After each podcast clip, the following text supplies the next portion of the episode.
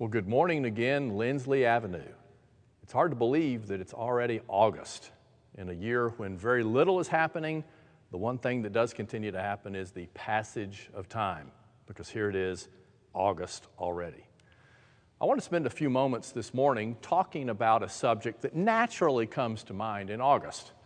And that subject, of course, is the birth of Jesus. So let's take a few moments to look at the birth of Jesus outside of the seasonal time when it seems to be everywhere, but to focus on it and its importance to all of us. So let's take a look at Jesus' birth.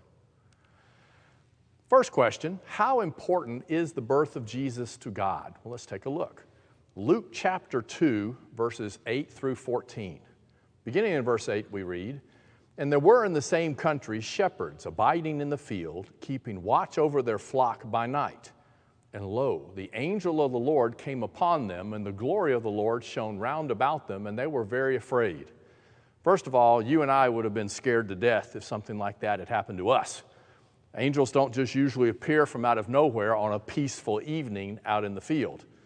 In this case, the angel said to them, Fear not. After all, they were very, very afraid, as you and I would have been. Fear not, for behold, I bring you good tidings of great joy, which shall be to all people. For unto you is born this day in the city of David a Savior, which is Christ the Lord. And suddenly there was with the angel a multitude of the heavenly host, praising God and saying, Glory to God in the highest, and on earth peace, goodwill toward men. Luke chapter 2. I want to point out a couple of things as we're getting started. Who were the first people that God announced the birth of his son to? Shepherds out in the field. You know, we typically have a different idea, I think, of shepherds than was common in the first century. It is very true, shepherds often stood for the ruler of God's people. Uh, the, the, Jesus, in fact, is the good shepherd. But by and large, shepherds in society were not viewed very kindly at all. Shepherds existed on the outskirts of society. They often were very transient, they didn't really have a home. And much like sometimes we will view individuals at a first judgment who are transient, they were viewed as very disreputable. They, were, they would have been the kind of people you would have kept your distance from, perhaps, out of a prejudging effect. That's very true of shepherds here in the first century. So these people that polite members of society, whoever that is, would have had very, very little to do with, would not have been very comfortable being around for a great amount of time. I mean, after all, they spent a lot of their time with animals.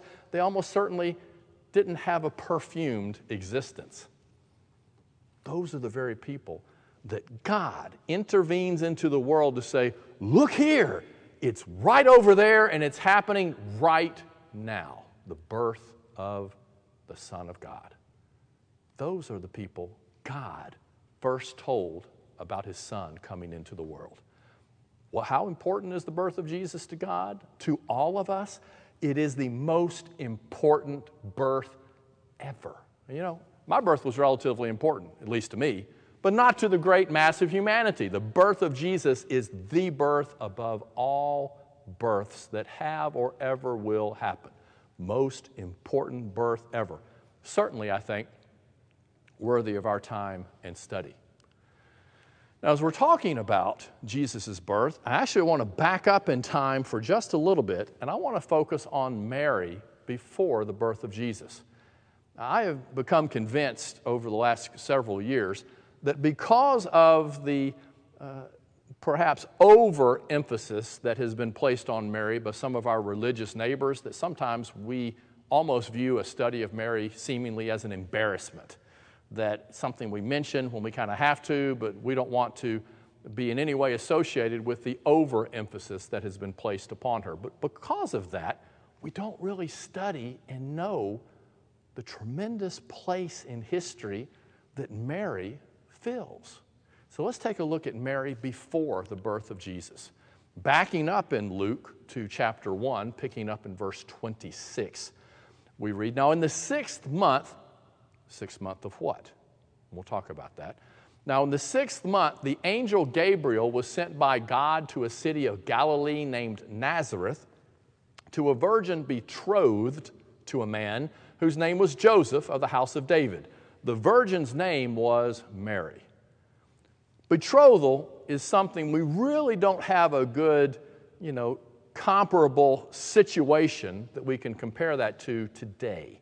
It's a relationship between engaged and fully married, much more so than simply an engagement. As important as an engagement is today, people break engagements. People become engaged, they, they break it off, they become engaged again. You know, it's, it's not something you enter into lightly, but it certainly is not binding in any way. Not so in the first century with a betrothal. A man who was betrothed to a woman could not renounce her, could not end that betrothal except by divorce. And it's actually the same divorce that would be occurring after marriage. There is no difference in separating from a betrothal and separating from a marriage. It requires divorce in order to separate it. And that's why, in this case with Mary, Joseph sought to put her away privately. Put her away is actually the same phrasing that's used for divorce. He was going to divorce her quietly. That is the only way Joseph was going to be able to end the betrothal with Mary. If the man died during the betrothal, the woman who was his betrothed, even though they were not truly married yet, was considered legally a widow and entitled to all of his estate. Essentially, they were married in everything except living together. Betrothal involved the establishment of a marriage covenant. The prospective bridegroom would travel from his father's house to the home of the prospective bride. There, he would negotiate with the father of the young woman to determine the price he had to pay, really and truly in the first century, to purchase his bride. Once the bridegroom paid the purchase price, the marriage covenant was established, and the young man and the young woman were regarded to be husband and wife in all aspects other than spending the day and night together. From that moment on, the bride was declared to be consecrated, sanctified, set apart exclusively for her bridegroom. After the marriage covenant had been established, the groom would often leave the home then of the bride and return to his father's house there he would remain separate from the bride for a period of time, up to potentially 12 months. And this period of separation afforded the bride time to prepare for married life. That's very important then because in the first century, in the uh, area of Judea, in the land of Israel, in this entire culture, most young ladies were betrothed when they were 13 to 15 years old. And so it would often be that at one point you're a child, and then within a short period of time, suddenly you're about to be married to a man. The average age of a man being married, much like it has been here, at least in America, is several years older, sometimes 10 to 15 years older than the age of the bride.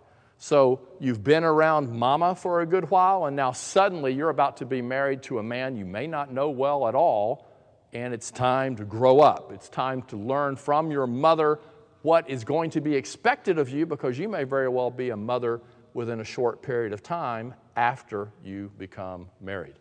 It is almost certainly during this period of time, this age window, that Mary was found to be with child. She is betrothed. She's probably 13 to 15 years old.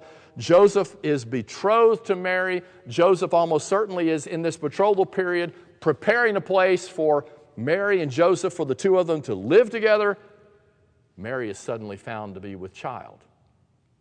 That is the problem that Joseph sees in this arrangement. The groom had occupied himself with all of these arrangements, but in this case with Mary, this is the problem. She is found to be with child before they came together, is the language of the text. Picking up again, we read this a moment ago. Now, in the sixth month, the angel Gabriel was sent by God to a city of Galilee named Nazareth to a virgin betrothed to a man whose name was Joseph of the house of David. The virgin's name was Mary. And having come in, the angel said to her, Rejoice, highly favored one, the Lord is with, with you. Blessed are you among women. You know, Mary certainly was blessed. No other woman in the history of the world would ever have the honor God has given to her. You know, I really don't believe that the moment Jesus is born that he is speaking.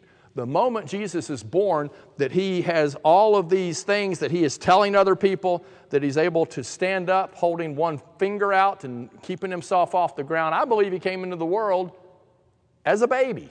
There's no indication from Scripture that while he is one month old, while he is three months old, six months old, a toddler, that he is anything other than as you would expect him to be, fully human, yet divine in that mystery that we have of the incarnation.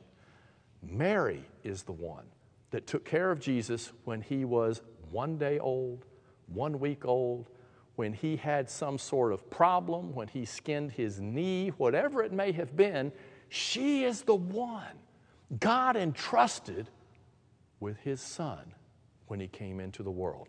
Talk about not only an honor, but a responsibility. That is Mary. Look what the angel says to her Blessed are you among women. We sometimes seemingly have had a problem saying something so fundamental to the text. Blessed are you among women. The angel continues Behold, you will conceive in your womb and bring forth a son, and shall call his name Jesus. He will be great and will be called the Son of the Highest. And the Lord God will give him the throne of his father David, and he will reign over the house of Jacob forever, and of his kingdom there will be no end. Again, 13, probable 13, 14, or 15 year old. That's an assumption based on the culture of the time, but can you imagine? Can you imagine? What is Mary's response to this? New King James, then Mary said to the angel, How can this be since I do not know a man? That flies right over the head of most people today. What do you mean she didn't know any men? She didn't know Bob the butcher. She didn't know the person across the street. That's not, of course, what it means. We understand that. Let's be careful that we don't turn it into some sort of a theological in the know, so to speak, kind of thing. That's New King James. It's faithful to the text. It does not explain contemporarily what is meant by what Mary said.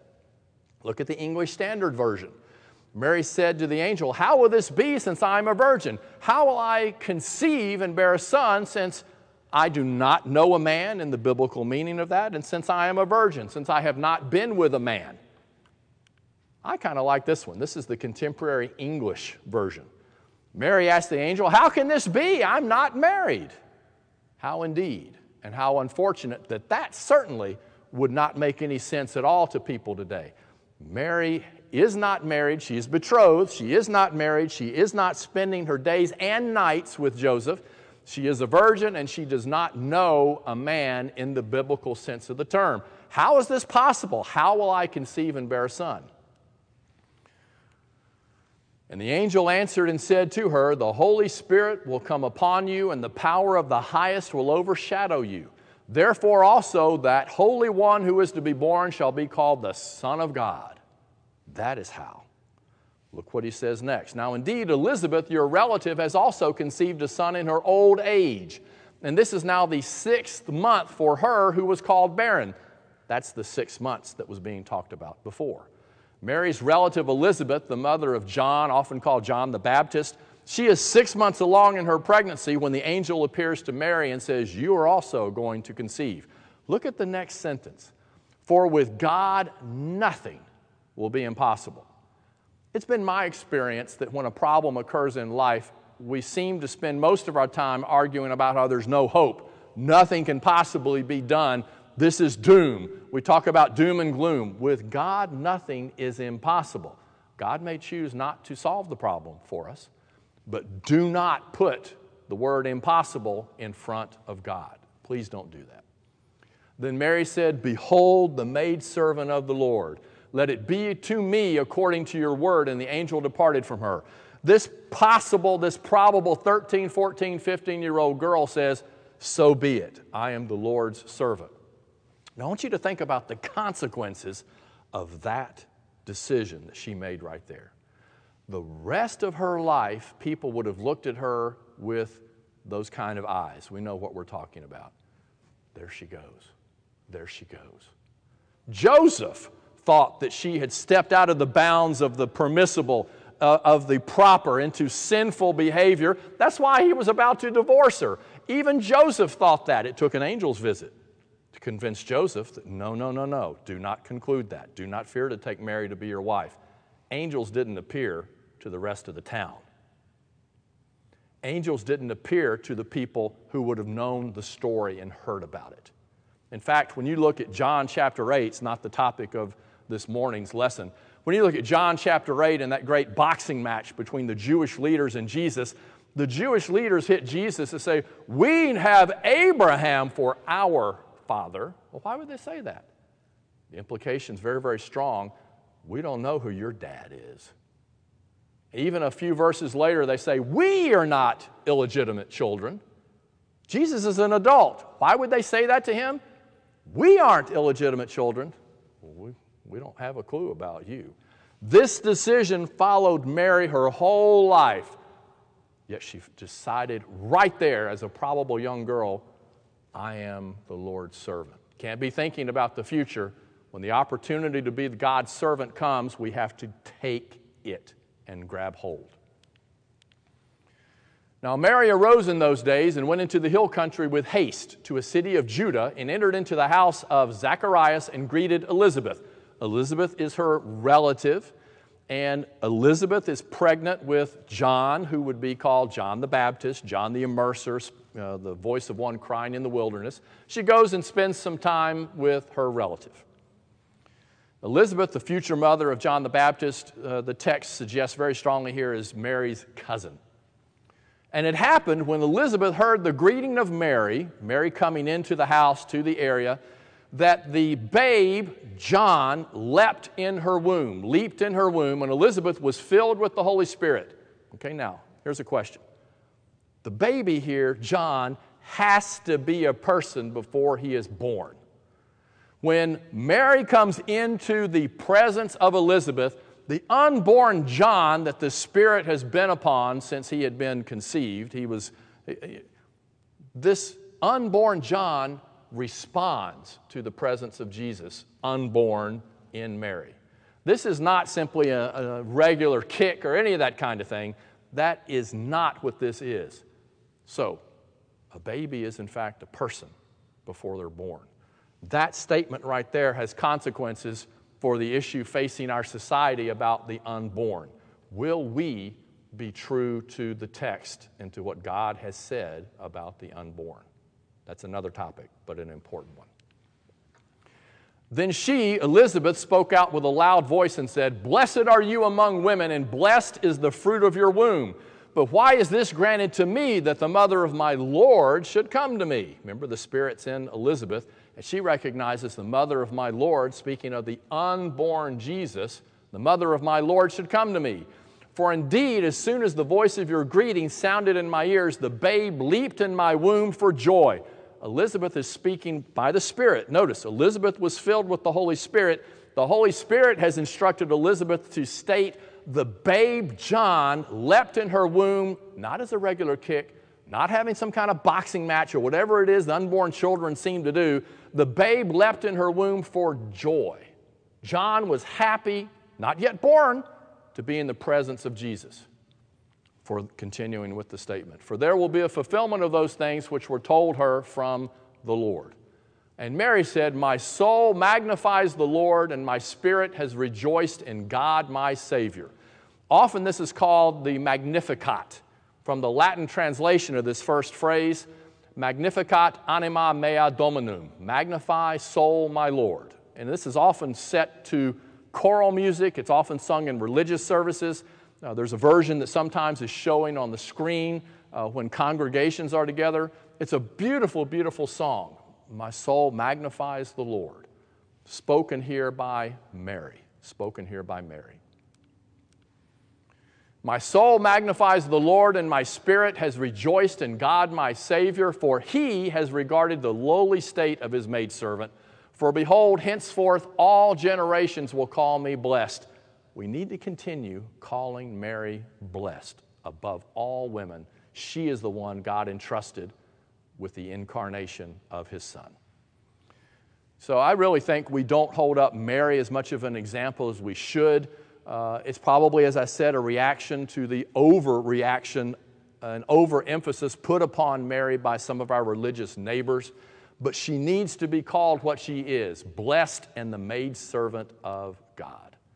The rest of her statement and song, I would suggest you read it here in Luke chapter 1, is a wonderful reading. Mary moved by God.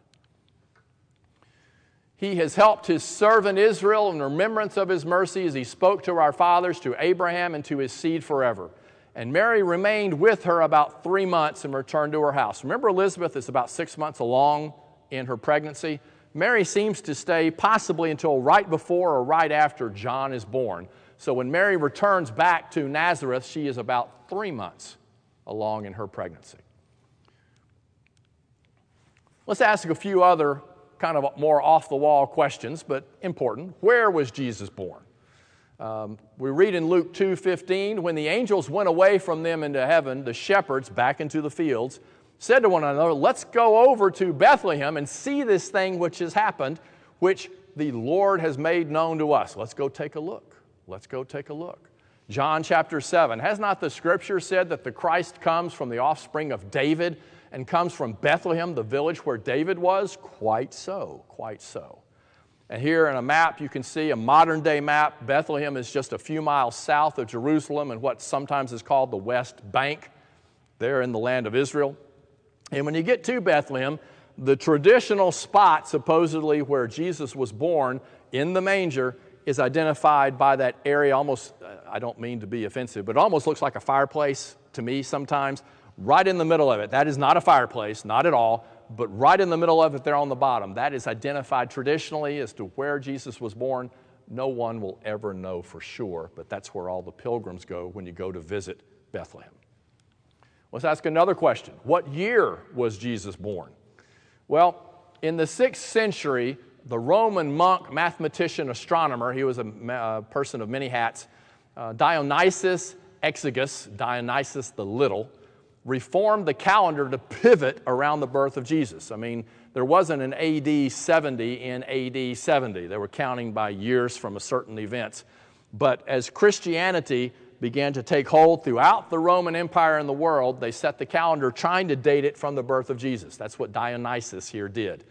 He dated the Nativity 750 years from the founding of Rome, calculated to the date King Herod died. That should have been year zero right? Should have been year zero. Unfortunately, mathematician, but he made a mistake. He miscalculated because Herod only died 749 years after the traditional founding of Rome, thus in 4 BC.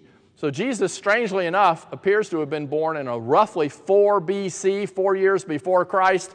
That's not because he was early before his time somehow, it's because the math was, in fact, odd. And that Herod died in 4 BC. His um, killing of the innocents was to kill anyone two years or younger, so really could have been 654 BC. Somewhere in that vicinity is roughly the year in which Jesus was born.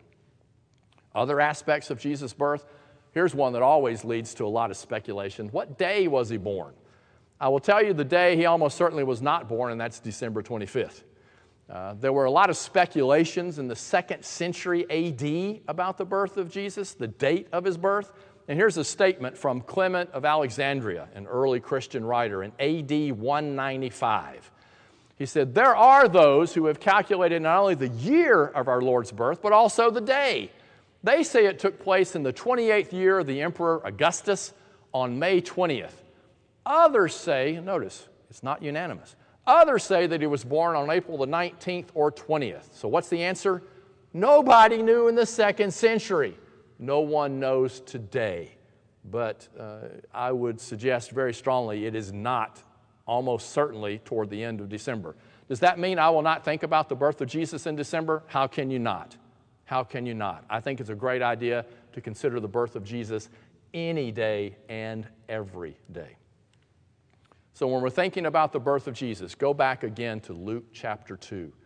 And there were in the same country shepherds abiding in the field, keeping watch over their flock by night. And lo, the angel of the Lord came upon them, and the glory of the Lord shone round about them, and they were very afraid, very afraid. The angel said to them, Fear not, don't be afraid. Behold, I bring you good tidings of great joy, which shall be to all people. For unto you is, to, is born this day in the city of David a Savior, which is Christ the Lord. And suddenly there was with the angel a multitude of the heavenly host praising God and saying, Glory to God in the highest, and on earth peace, goodwill toward men. The angels came to the shepherds and said, essentially, this great plan that God has to reconcile humanity to Himself that He's been planning before the world was ever born, it's here. And it's happening right over there. You've got to go see it.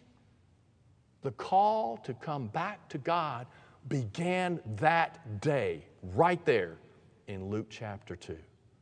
And that call to come back to God continues to this day. The birth of Jesus, the most important birth ever, ever.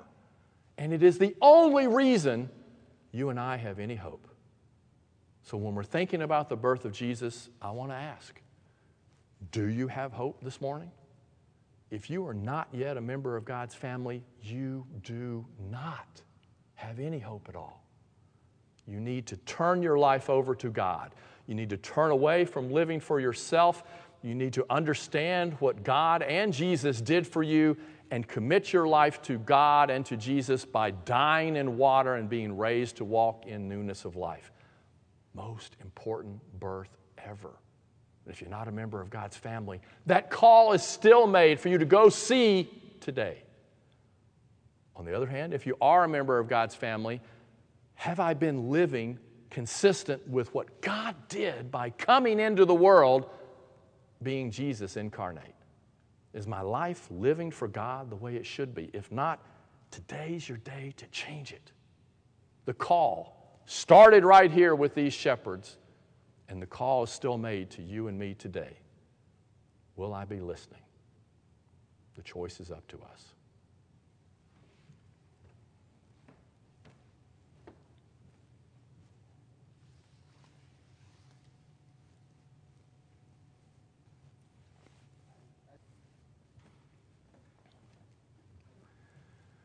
We gather together on the first day of the week to remember, not only in this case today, the birth of Jesus, but the death of Jesus.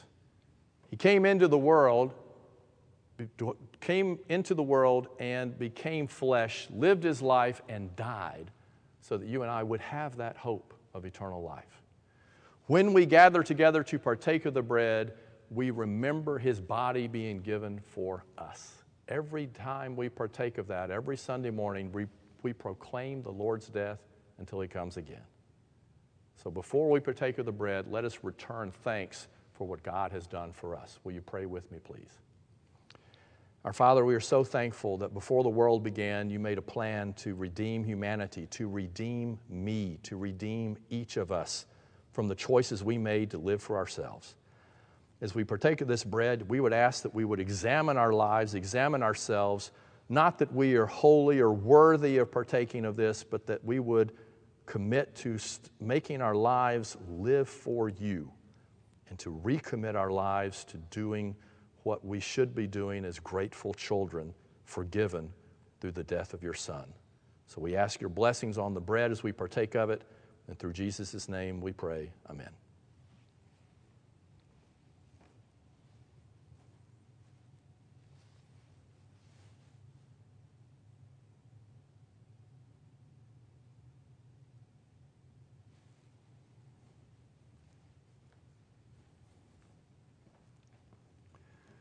We also gather together to partake of the cup. The juice in the cup reminding us that not only was Jesus' body offered for us on the cross, but that he shed his blood so that we might have forgiveness of sins. Let's pray and give thanks for the cup. Father, we are so thankful for the death of Jesus, the gift that he gave of his life, of his body, of his blood, so that we would have forgiveness through him. We would ask that as we partake of this fruit of the vine, that we would focus on the joy that we should have and the love that was shown for us with you having a plan for us and Jesus dying on the cross and shedding his blood so that we would be forgiven. Dear Son we pray. Amen.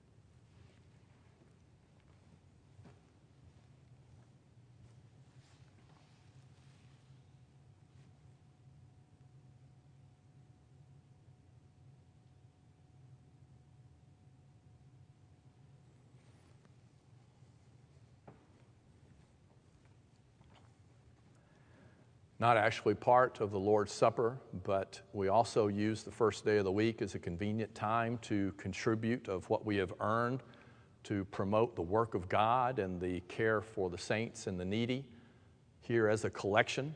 That's not happening corporately, collectively here today, but I hope we are all making plans to give as we have been prospered so that we can share what we have that's been freely given to us. Let's pray for the offering. Father, you have blessed us so uh, tremendously here in America and so tremendously in our lives. We have so much more than we need, Father. We would ask that as we have prospered, we would purpose in our hearts to give and to share, and that we would always share what we have to help other people. Thank you again, Father, for the gift you've given to us. Dear Son we pray. Amen.